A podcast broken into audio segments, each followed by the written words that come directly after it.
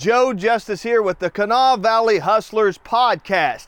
It's going to be a short one today because I've got a pretty exciting announcement, and more than talking, I want to hear from you. I really hope that if you're hearing my voice, you will either send me an email, joe at joejustice.org, drop me a message, or even better, drop a comment on this video because today I have some exciting news. I launched my business, Joe Justice Organization. I'm going public with what I've been working on and what I'm doing. I'm doing direct response video and helping people out with marketing. I'm doing some marketing consultations and stuff like that. But more importantly, as part of the Kanawha Valley Hustlers podcast, what I want to do is ask the question what do you need to get started with a business? And I'm going to talk about kind of a few things that I've kind of put together just in talking to entrepreneurs and people around. And I really want to hear from you. I want you to drop me a comment uh, and I want you to tell me what you think. So, more than anything else, I know there's kind of that the fundamental stuff that you need, like the legal stuff.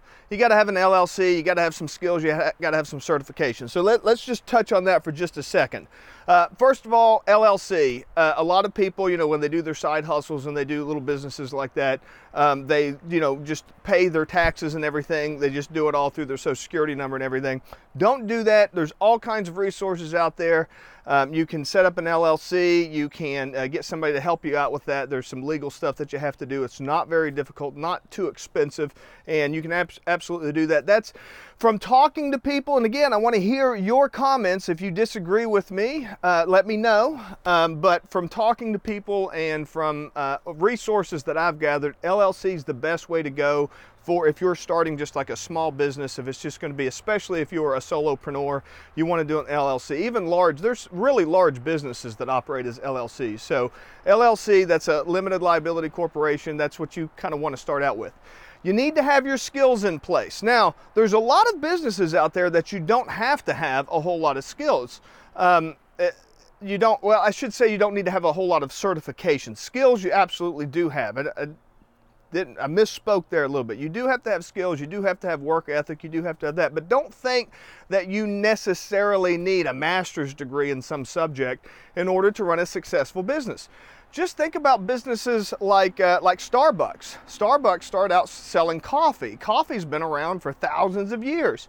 And here this guy comes along and he starts up a business and starts making a fortune. He became a billionaire off of selling something that's already been around. So don't think you need some whiz bang uh, idea that nobody's ever had before, or you need some kind of super heavy duty PhD or something like that. Get started with where you are with what you have. Have your basic skills, get any kind of you need. So if if you need to have a certain type of so if you're going to be like a general contractor you want to have your contractor's license you'll want to have you know you want to be uh, have your insurance all that kind of stuff that kind of base level stuff. So and there's a lot to that. And i might talk some more about that uh, moving forward because what i'm going to try to do is talk to some business coaches and kind of get some ideas of what those kind of base level things are so you need kind of that base level. You need all the legal stuff. You need to have your skills. You need to have your certifications, all that kind of stuff. Those are really important. And again, I want to hear from you. Let me know what you think. Drop me a comment. Send me an email, joe at joejustice.org.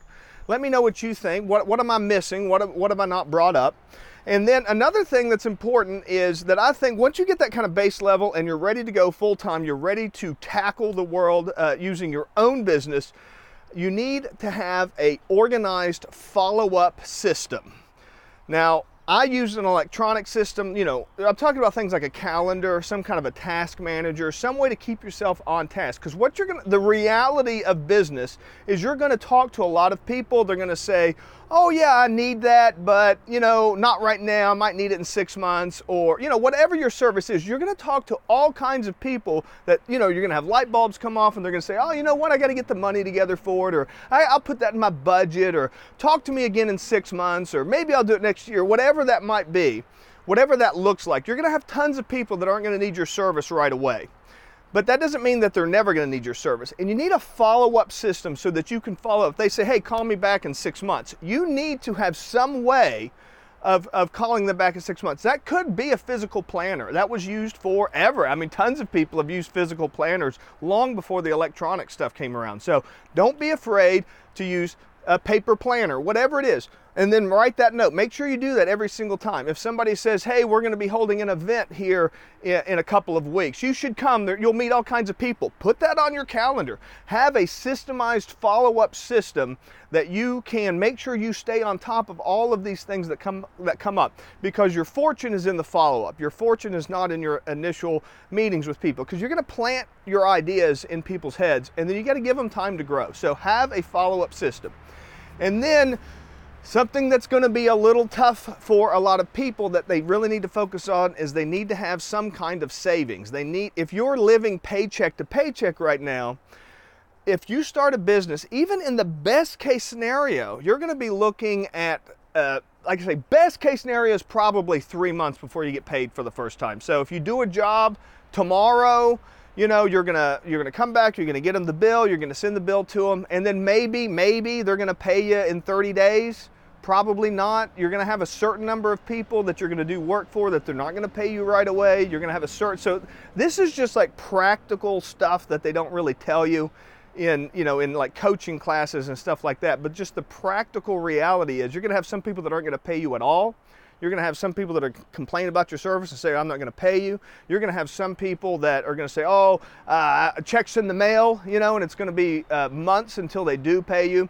So if you're living paycheck to paycheck, you're going to have a really, really hard time launching a business. Get a little savings together. Try to get six months worth of savings together. That's kind of the ideal so that you can cover all of your bills. And then tighten that belt. You know what?